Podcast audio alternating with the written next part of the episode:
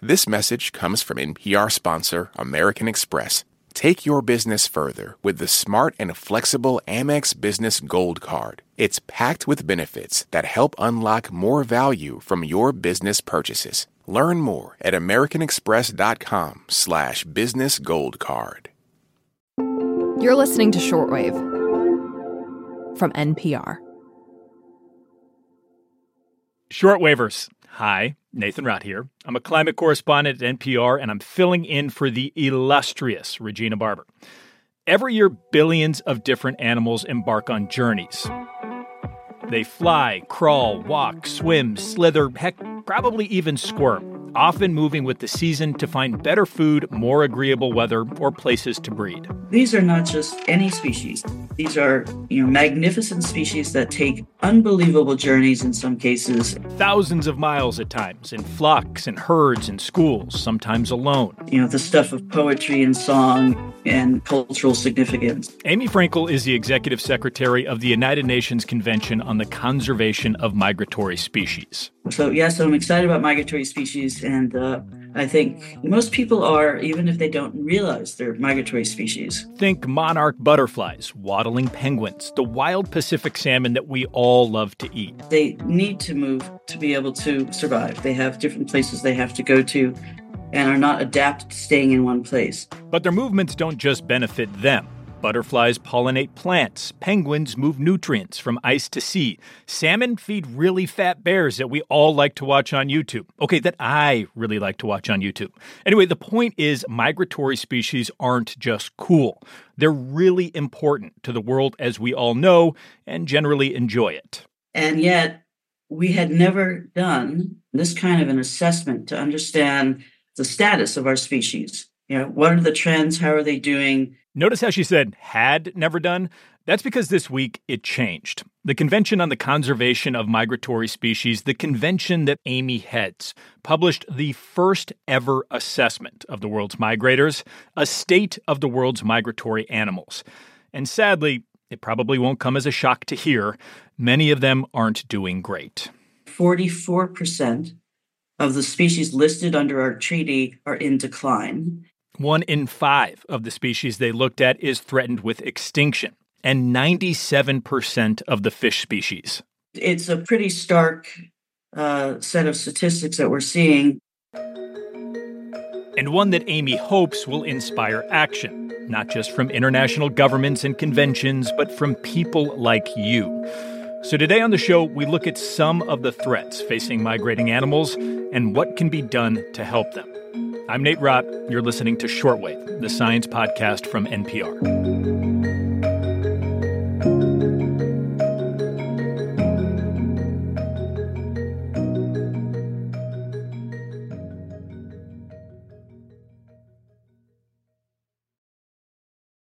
This message comes from NPR sponsor, the Schizophrenia and Psychosis Action Alliance, shattering barriers to treatment, survival, and recovery. People with schizophrenia can recover and thrive. More at wecanthrive.org.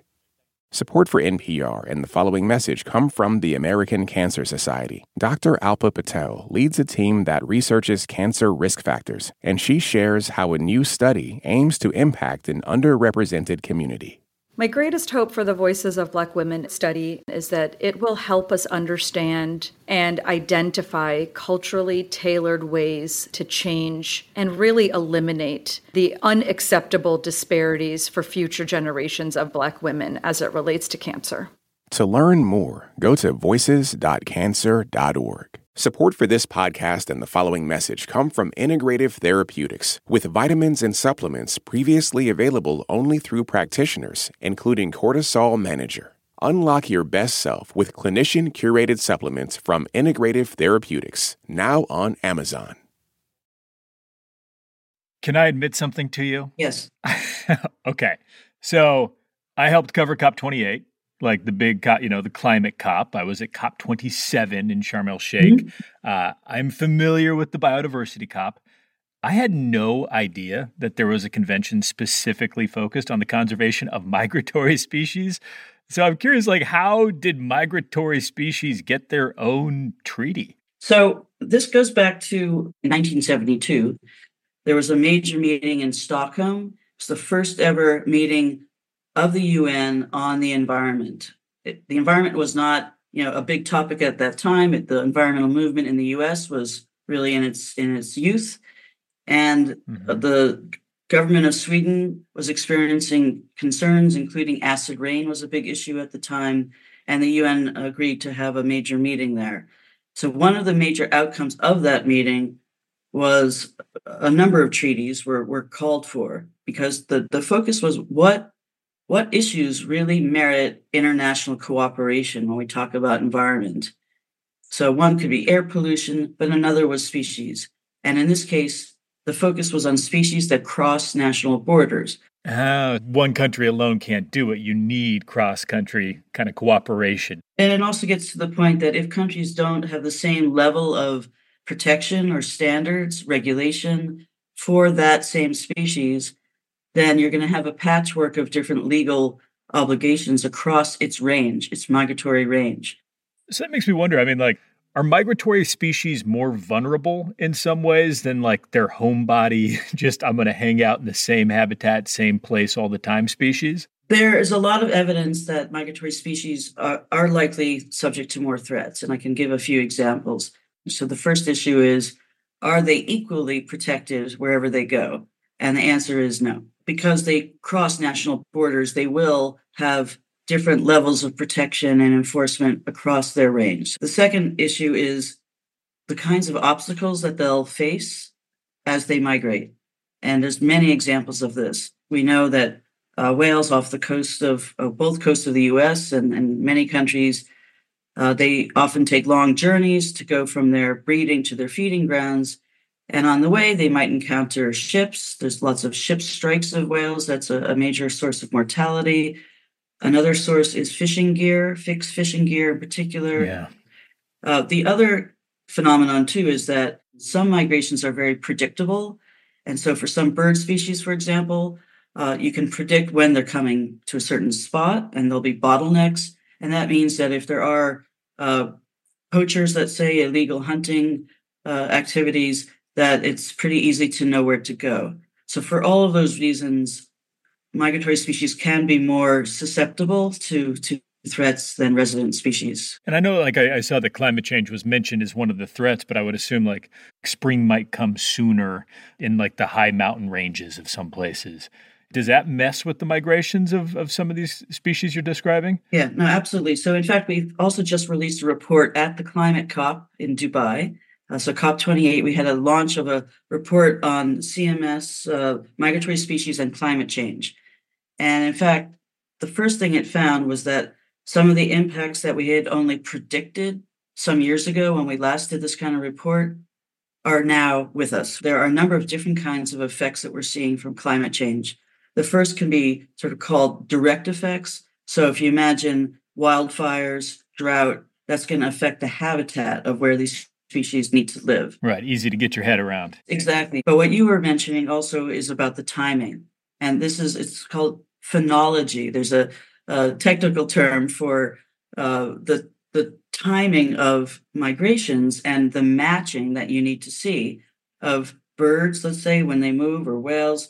They have historical patterns of going to places where they know that there'll be food and they need that food often to keep going. And so there's real issues if they go where they've normally found food and the food is no longer there because it's moved or destroyed or otherwise affected by climate change. Right. And there's the hope that this report, I mean, this report is meant to inform decision makers, right? The parties that are part of this treaty. No, absolutely. So, first, the parties to the convention need to look at the findings of this, this report and look at where uh, there might be gaps in implementation where there could be violations, in fact. But I, I really think that this report is going to be instrumental for people around the world, for governments, for conservation uh, groups that are working on these issues, for scientists, and for, for private sector. Uh, for development banks that want to avoid harm to biodiversity. And so, can you tell me about some of those specific recommendations? For species, we need to urgently take action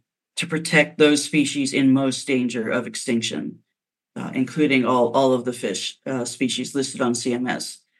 The second is a really important concept, which is called ecological connectivity. For migratory species, they rely on a set of very specific places that they need to live. Ecological connectivity is about ensuring that they can get from place to place. So you need the spaces and they also need to get there. And there's lots of uh, hazards to that. So there can be roads, there can be rail, there can be fences, as simple as that. Not far from where I am here is where there's that big animal crossing they're putting in, would be the largest in the U.S. for the mountain lions in Southern California. That's fantastic. I didn't know about that. Another very key finding uh, is to scale up efforts to address pollution, which is another type of threat to migratory species. And pollution can come in many different forms insecticides, pesticides, but also lead. So, lead ammunition is something that is addressed under the treaty and uh, with hopes to find alternatives to reduce uh, the use because it uh, lead in, in habitats can then be taken up by other species and, and uh, have uh, obviously poisoning effects. So we've talked about some of the solutions like on a big scale, right? Like governments can better enforce existing laws and protect against protect against illegal harvesting, right, of fish or animals or birds or whatever it might be. I'm curious so like are there things that individuals can do that can be helpful for trying to address the problems that these migratory species are facing? Yeah, let's start with uh, an interesting topic of light pollution. We're kind of lighting up the natural world now. And that can be a huge problem for nature, uh, for animals. And so at night, you know, after a certain uh, time, you know, shut off your lights. Or if you want to be sure you have a light on for security, there are certain light bulbs that are actually less damaging uh, to wildlife. Um, another issue is, you know, uh, and it's a sensitive one, but uh, this is the issue of domesticated animals and what they can do to wild species. The famous cats versus birds debate. you know, cats are predators and yeah. they're very cute, but you know, when they go outside, they're going to do what they their natural instinct is, and it's phenomenally bad for birds uh, to have cats uh, outside. Uh, so that's another uh, easy example. What do you want to see happen when people start reading into what you guys found here? Yeah, my hope is that this report will be read by as many people as possible, that it gets discussed, that its findings get really uh, carefully considered, and that governments who are working on these issues, private sector people who also want to make a contribution, everyone you know who who wants to keep seeing the birds flying and the whales uh, uh, jumping in the water, uh, that they look at this report and find something that they can do uh, to uh, help these uh, incredible species continue to survive. Awesome. Well, Amy, thank you so much for sharing all this with us. It's mind bending. There's a lot in there. So I've enjoyed digging in, and I hope others will too. Yeah, I really appreciate your interest in this. And before we head out, we have a special request from you, our listeners. My colleague Tom Dreisbach is terrified of needles and getting shots. Loki, so am I. And he wants to hear from you. Send us a voice recording with your thoughts on needles and your fears thereof at shortwave at npr.org. This episode was produced by Rachel Carlson and edited by managing producer Rebecca Ramirez. Britt Hanson checked the facts. The audio engineer was Gilly Moon. I'm Nate Rott, and you're listening to Shortwave from NPR.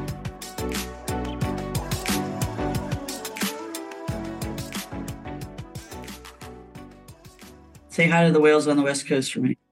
Oh, I would love to say hi to the whales on the West Coast. When the migration gets going, it's awesome. This message comes from NPR sponsor Vuori, a new perspective on performance apparel. Clothing designed with premium fabrics, built to move in, styled for life. For 20% off your first purchase, go to vuori.com slash NPR. Support for this NPR podcast and the following message come from ezCater, committed to helping companies, from nonprofits to the Fortune 500, solve food for work. From ordering online for meetings and team lunches to managing food spend for your whole organization, ezCater can help you simplify your corporate catering needs. over 100,000 restaurants nationwide, plus budgeting tools and payment by invoice. Learn more at ezcater.com. What does it mean to be Black in America? In NPR's Black Stories, Black Truths, a collection of stories as varied, nuanced, and dynamic as the Black experience, you'll hear it means everything. Search NPR Black Stories, Black Truths wherever you get your podcasts.